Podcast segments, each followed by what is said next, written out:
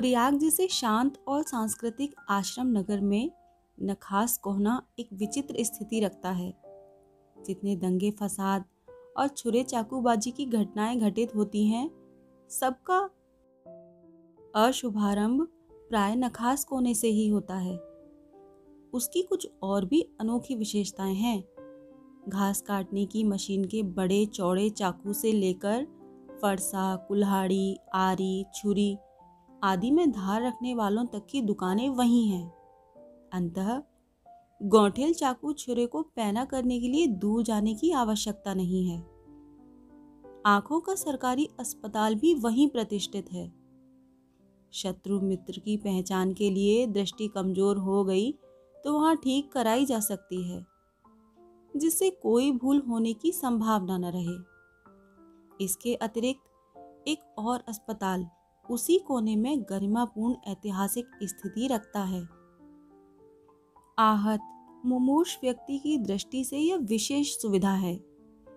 यदि अस्पताल के अंतकरणों में स्थान न मिले, यदि डॉक्टर, नर्स आदि का दर्शन दुर्लभ रहे तो बरामदे, पोर्टिको आदि में विश्राम प्राप्त हो सकता है।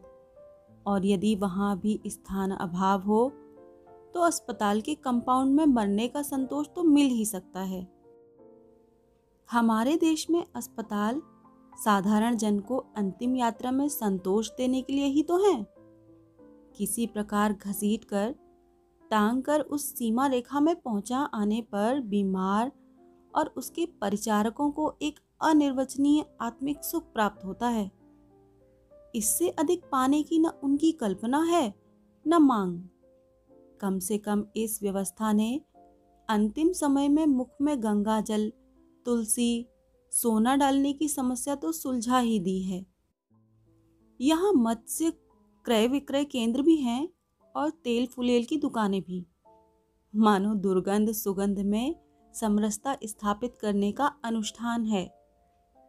पर नखास कोने के प्रति मेरे आकर्षण का कारण उपयुक्त विशेषताएँ नहीं हैं।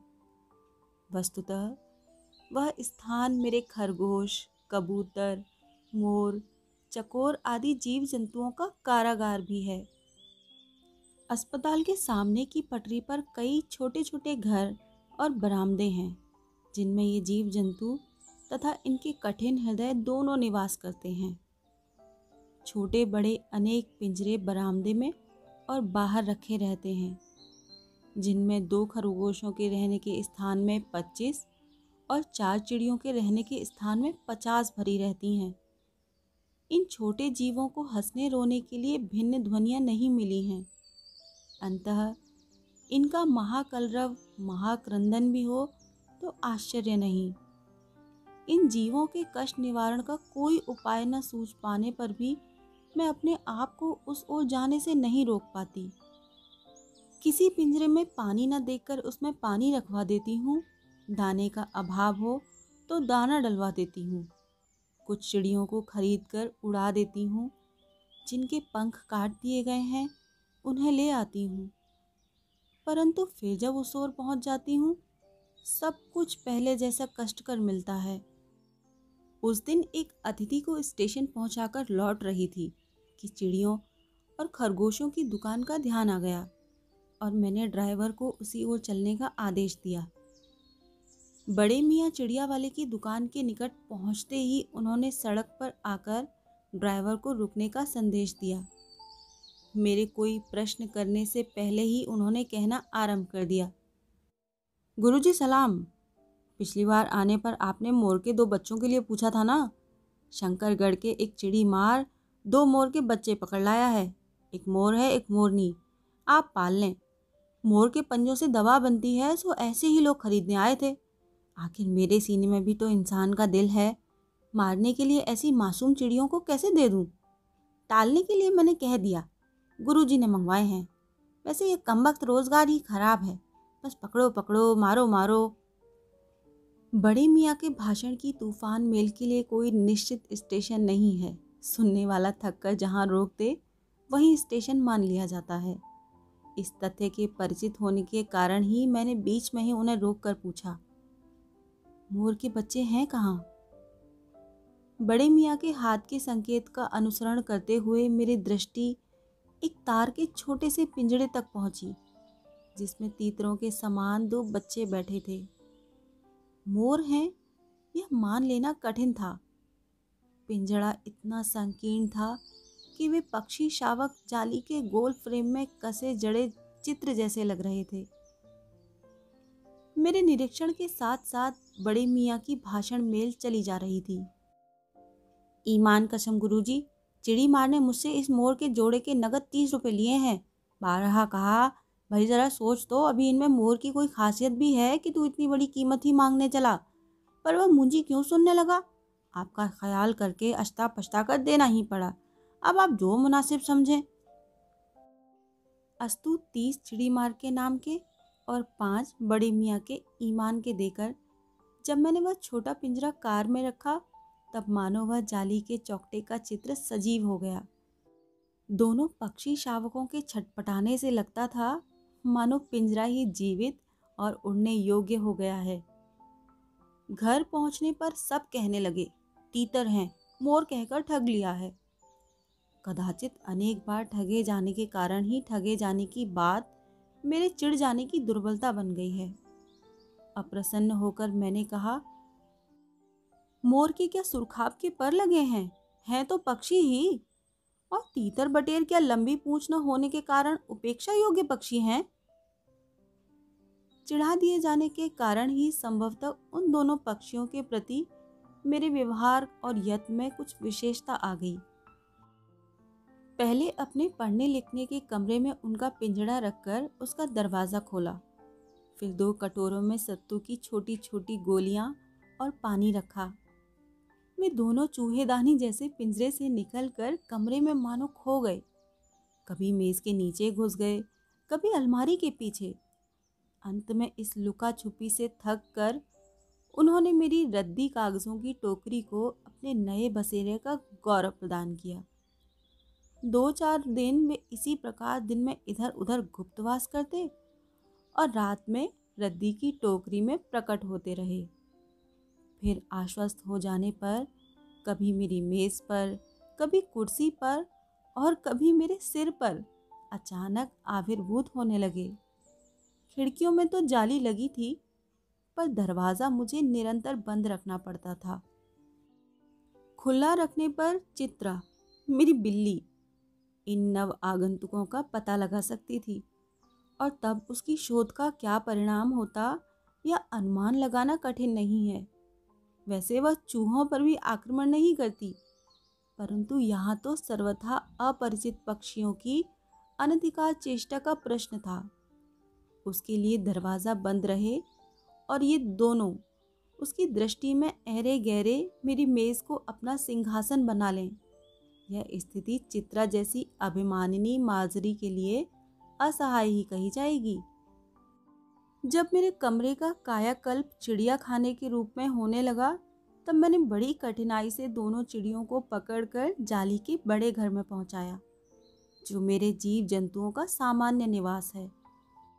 दोनों नवागंतुकों ने पहले से रहने वालों में वैसा ही कौतूहल जगाया, जैसा नववधु के आगमन पर परिवार में स्वाभाविक है। लक्का कबूतर नाचना छोड़कर दौड़ पड़े और उनके चारों ओर घूम घूम कर गुटरू घूम गुटरू घूम की रागिनी अलापने लगे। बड़े खरगोश सभ्य सभासदों के समान क्रम से बैठकर गंभीर भाव से उनका निरीक्षण करने लगे। ऊन की गोंद जैसे छोटे खरगोश उनके चारों ओर उछल कूद मचाने लगे। तोते मानो भली भांति देखने के लिए एक आँख बंद करके उनका परीक्षण करने लगे। ताम्रचूर्ण झूले से उतरकर और दोनों पंखों को फैलाकर शोर करने लगा। उस दिन मेरे चिड़ियाघर में मानो भूचाल आ गया। धीरे धीरे दोनों मोर के बच्चे बढ़ने लगे। उनका कायाकल्प वैसा ही क्रमशः और रंगमय था, जैसा इल्ली से तितली का बनना।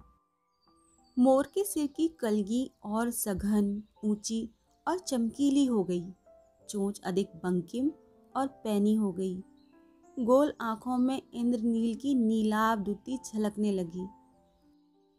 लंबी लील हरित ग्रीवा की हर भंगिमा में धूप छाही तरंगें उठने गिरने लगी।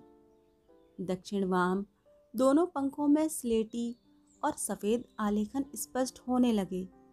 पूंछ लंबी हुई और उसके पंखों पर चंद्रिकाओं के इंद्रधनुषी रंग उद्दीप्त हो उठे। रंग रहित पैरों को गर्वीली इति ने एक नई गरिमा से रंजित कर दिया।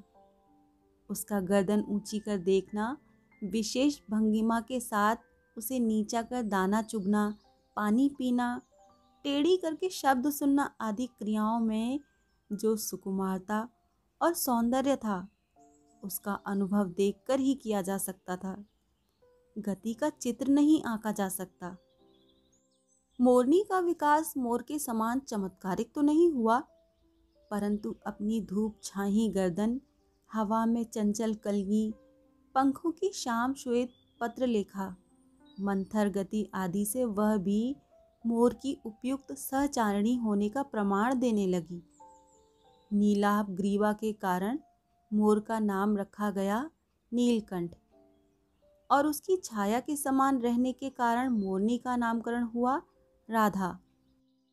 मुझे स्वयं ज्ञान नहीं कि कब नीलकंठ ने अपने आप को चिड़ियाघर के निवासी जीव जंतुओं का सेनापति और संरक्षक नियुक्त कर लिया।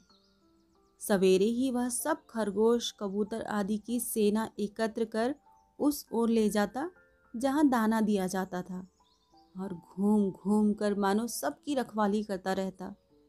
किसी ने कुछ गड़बड़ की और वह अपने तीखे चंचू प्रहार से उसे दंड देने दौड़ा।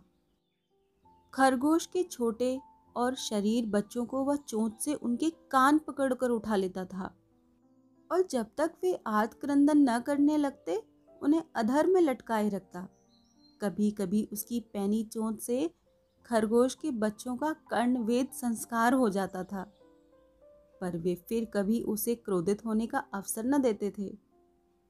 उसके दंड विधान के समान ही उन जीव जंतुओं के प्रति उसका प्रेम भी असाधारण था। प्राय वह मिट्टी में पंख फैलाकर बैठ जाता और वे सब उसकी लंबी पूंछ और सघन पंखों में छुआ छुअल का खेल खेलते रहते थे। एक दिन उसके अपत्य स्नेह का हमें प्रमाण मिला कि हम विस्मित हो गए। कभी कभी खरगोश कबूतर आदि सांप के लिए आकर्षण बन जाते हैं और यदि जाली के घर में पानी निकलने के लिए बनी नालियों में से कोई खुली रह जाए तो उनका भीतर प्रवेश पा लेना सहज हो जाता है। ऐसी ही किसी स्थिति में एक सांप जाली के भीतर पहुँच गया। सब जीव जंतु भागकर इधर उधर छिप गए। केवल एक शिशु खरगोश सांप की पकड़ में आ गया। निकलने के प्रयास में सांप ने उसका आधा पिछला शरीर तो मुँह में दबा रखा था। शेष आधा जो बाहर था, उससे ची ची का स्वर भी इतना तीव्र नहीं निकल सकता था कि किसी को स्पष्ट सुनाई दे सके। नीलकंठ दूर ऊपर झूले में सो रहा था। उसी के चौकन्ने कानों ने उस मंद स्वर की व्यथा पहचानी और वह पूछ पंख समेट कर सर से एक झपट्टे में नीचे आ गया। संभवतः अपनी सहज चेतना से ही उसने समझ लिया होगा कि सांप के फन पर चोंच मारने से खरगोश भी घायल हो सकता है। उसने सांप को फन के पास पंजों से दबाया और फिर चोट से इतने प्रहार किए कि वह अधमरा हो गया। पकड़ ढीली पड़ते ही खरगोश का बच्चा मुँह से निकल आया, परंतु निश्चेष्ट सा वहीं पड़ा रहा। राधा ने सहायता देने की आवश्यकता नहीं समझी। परंतु अपनी मंद केका से किसी असामान्य घटना की सूचना सब और प्रसारित कर दी। माली पहुँचा, फिर हम सब पहुँचे। नीलकंठ जब सांप के दो खंड कर चुका, तब उस शिशु खरगोश के पास गया और रात भर उसे पंखों के नीचे उष्णा देता रहा। कार्तिकेय ने अपने युद्ध वाहन के लिए मयूर को क्यों चुना होगा? यह उस पक्षी का रूप और स्वभाव देखकर समझ में आ जाता है। मयूर कला प्रिय वीर पक्षी है, हिंसक मात्र नहीं। इसी से उसे बाज, चील आदि की श्रेणी में नहीं रखा जा सकता, जिनका जीवन ही क्रूर कर्म है। नीलकंठ में उसकी जातिगत विशेषताएँ तो थी ही, उनका मानवीकरण भी हो गया था। मेघों की सांवली छाया में, अपने इंद्रधनुष के गुच्छे जैसे पंखों को मंडलाकार बनाकर जब वह नाचता था, तब उस नृत्य में एक सहजात लय ताल रहता था। आगे, पीछे, दाहिने, बाएँ, क्रम में घूमकर वह किसी अलक्ष्य सम पर ठहर ठहर जाता था। राधा नीलकंठ के समान नहीं नाच सकती थी, परंतु उसकी गति में भी छंद रहता था। वह नृत्य मग्न नीलकंठ के दाहिनी ओर के पंख को छूती हुई बाईं ओर निकल आती थी और बाएँ पंख को स्पर्श कर दाहिनी ओर। इस प्रकार उसकी परिक्रमा में भी एक पूरक ताल का परिचय मिलता था। नीलकंठ ने कैसे समझ लिया था कि उसका नृत्य मुझे बहुत भाता है? यह तो नहीं बताया जा सकता। परंतु अचानक एक दिन वह मेरे जाली घर के पास पहुँचते ही अपने झूले से उतरकर नीचे आ गया और पंखों का सतरंगी मंडलाकार छाता तान कर नृत्य की भंगिमा में खड़ा हो गया। तब से यह नृत्य भंगिमा का नृत्य का क्रम बन गई। प्राय मेरे साथ कोई न कोई देशी विदेशी अतिथि भी पहुँच जाता था और नीलकंठ की मुद्रा को अपने प्रति सम्मान सूचक समझकर विस्मया विभूत हो उठता था। कई विदेशी महिलाओं ने उसे परफेक्ट जेंटलमैन की उपाधि दे डाली। जिस नुकीली पैनी चोट से वह भयंकर विषधर को खंड खंड कर सकता था, उसी से मेरी हथेली पर रखे हुए भुने चने ऐसी कोमलता से हौले हौले उठाकर खाता था कि हँसी भी आती थी और विस्मय भी होता था। फलों के वृक्षों से अधिक उसे पुष्पित और पल्लवित वृक्ष भाते थे। बसंत में जब आम के वृक्ष सुनहली मंजरियों से लद जाते थे, अशोक नए लाल पल्लवों से ढक जाता था। तब जाली घर में वह इतना अस्थिर हो उठता था कि उसे बाहर छोड़ देना पड़ता था। पर जब तक राधा को भी मुक्त न किया जाए, वह दरवाजे के बाहर ही उपालंब की मुद्रा में खड़ा रहता। मंजरियों के बीच उसकी नीलाभ झलक संध्या की छाया से सुनहले सरोवर में नीले कमल दलों का भ्रम उत्पन्न कर देती थी। हवा से तरंगायित अशोक के रक्त भाव पत्रों में तो वह मूँगे के फलक पर मरकत से बना चित्र जान पड़ता था। नीलकंठ और राधा की सबसे प्रिय ऋतु तो वर्षा ही थी। मेघों के उमड़ आने से पहले ही वे हवा में उसकी सजल आहट पा लेते थे। और जब उनकी मंद्र केका की गूंज, अनुगूंज तीव्र से तीव्रतर होती हुई मानो बूंदों के उतरने के लिए सोपान पंक्ति बनने लगती थी। मेघ के गर्जन के ताल पर ही उसके तन में नृत्य का आरंभ होता और फिर मेघ जितना अधिक गरजता बिजली जितनी अधिक चमकती, बूंदों की रिमझिमाहट जितनी तीव्र होती, नीलकंठ के नृत्य का वेग उतना ही अधिक बढ़ता जाता। और उसकी केका का स्वर उतना ही मंद से मंद तर होता जाता। वर्षा के थम जाने पर वह दाहिने पंजे पर दाहिना पंख और बाएँ पर बायां पंख फैलाकर सुखाता। कभी कभी वे दोनों एक दूसरे के पंखों से टपकने वाली बूंदों को चोट से पी पी कर पंखों का गीलापन दूर करते रहते।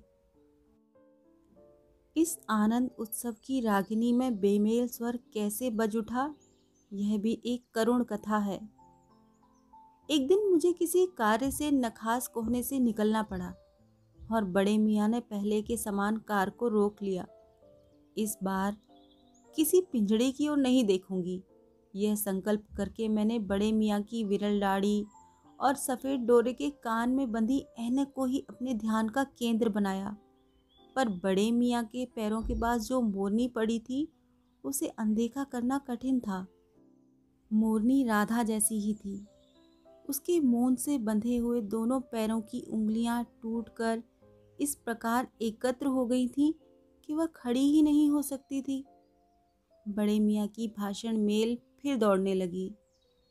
देखिए गुरुजी कम्बक चिड़ी मारने बेचारी का क्या हाल किया है? ऐसे कभी चिड़िया पकड़ी जाती है? आप ना आई होती तो मैं उसी के सिर पर से पटक देता। पर आपसे भी यह अदमेरी मोरनी ले जाने को कैसे कहूँ? सारांश यह कि सात रुपए देकर मैं उसे अगली सीट पर रखवा कर घर ले आई और एक बार फिर मेरे पढ़ने लिखने का कमरा अस्पताल बना। पंजों की मरहम पट्टी और देखभाल करने पर वह महीने भर में अच्छी हो गई। उंगलियाँ वैसी ही टेढ़ी मेढ़ी रहीं परंतु वह ठूंठ जैसे पंजों पर डगमगाती हुई चलने लगी। तब उसे जाली घर में पहुँचाया गया और नाम रखा गया कुब्जा। कुब्जा नाम के अनुरूप स्वभाव से भी वह कुब्जा प्रमाणित हुई। अब तक नीलकंठ और राधा साथ रहते थे। अब कुब्जा उन्हें साथ देखते ही मारने दौड़ती।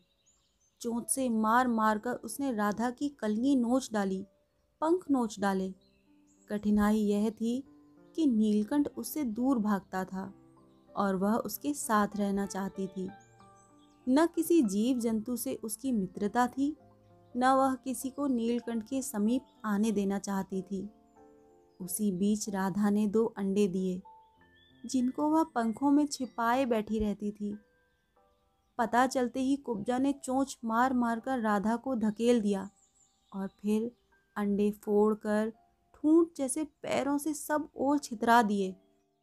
हमने उसे अलग बंद किया तो उसने दाना पानी छोड़ दिया और जाली पर सिर पटक पटक कर घायल कर लिया। इस कलह कोलाहल से और उससे भी अधिक राधा की दूरी से बेचारे नीलकंठ की प्रसन्नता का अंत हो गया। कई बार वह जाली के घर से निकल भागा। एक बार कई दिन भूखा प्यासा आम की शाखाओं में छिपा बैठा रहा, जहाँ से बहुत पुचकार कर मैंने उतारा। एक बार मेरी खिड़की के शेड पर छिपा रहा। मेरे दाना देने जाने पर वह सदा के समान अपने पंखों को मंडलाकार बनाकर खड़ा हो जाता था। पर उसकी चाल में थकावट और आँखों में एक शून्यता रहती थी। अपनी अनुभवहीनता के कारण ही मैं आशा करती रही कि थोड़े दिन बाद सब में मेल हो जाएगा। अंत में तीन चार मास के उपरांत एक दिन सवेरे जाकर देखा कि नीलकंठ पूंछ पंख फैलाए धरती पर उसी प्रकार बैठा हुआ है, जैसे खरगोश के बच्चों को पंख में छिपा कर बैठा रहता था। मेरे पुकारने पर भी उसके न उठने पर संदेह हुआ। वास्तव में नीलकंठ मर गया था। क्यों का उत्तर तो अब तक नहीं मिल सका। न उसे कोई बीमारी हुई, न उसके रंग बिरंगे फूलों के स्तबक जैसे शरीर पर किसी चोट का चिन्ह मिला। मैं अपने शॉल में लपेटकर उसे संगम ले गई। जब गंगा की बीच धार में उसे प्रवाहित किया, तब उसके पंखों को चंद्रिकाओं से बिंबित, प्रतिबिंबित होकर गंगा का चौड़ा पाट एक विशाल मयूर के समान तरंगित हो उठा। नीलकंठ के न रहने पर राधा तो निश्चेष्ट सी कई दिन कोने में बैठी रही। वह कई बार भागकर लौट आया था। अंत वह प्रतीक्षा के भाव से द्वार पर दृष्टि लगाए रहती थी, पर कुब्जा ने कोलाहल के साथ खोज ढूंढ आरंभ की। खोज के क्रम में वह प्राय जाली का दरवाज़ा खुलते ही बाहर निकल आती थी और आम, अशोक, कचनार आदि की शाखाओं में नीलकंठ को ढूंढती रहती थी। एक दिन वह आम से उतरी ही थी कि कजली, अल्सेशियन डॉग के सामने पड़ गई। स्वभाव के अनुसार उसने कजली पर चोंच से प्रहार किया। परिणामतः कजली के दो दांत उसकी गर्दन पर लग गए। इस बार उसका कलह कोलाहल और द्वेष प्रेम भरा जीवन बचाया न जा सका। परंतु इन तीन पक्षियों ने मुझे पक्षी प्रकृति के विभिन्नता का जो परिचय दिया है, वह मेरे लिए विशेष महत्व रखता है। राधा अप्रतीक्षा में भी दुकेली है। आषाढ़ में जब आकाश मेघा छन्न हो जाता है, तब वह कभी ऊँचे झूले पर और कभी अशोक की डाल पर अपनी केका को तीव्र से तीव्रतर करके नीलकंठ को बुलाती रहती है। आप सुन रहे थे महादेवी वर्मा की लिखी कहानी नीलकंठ।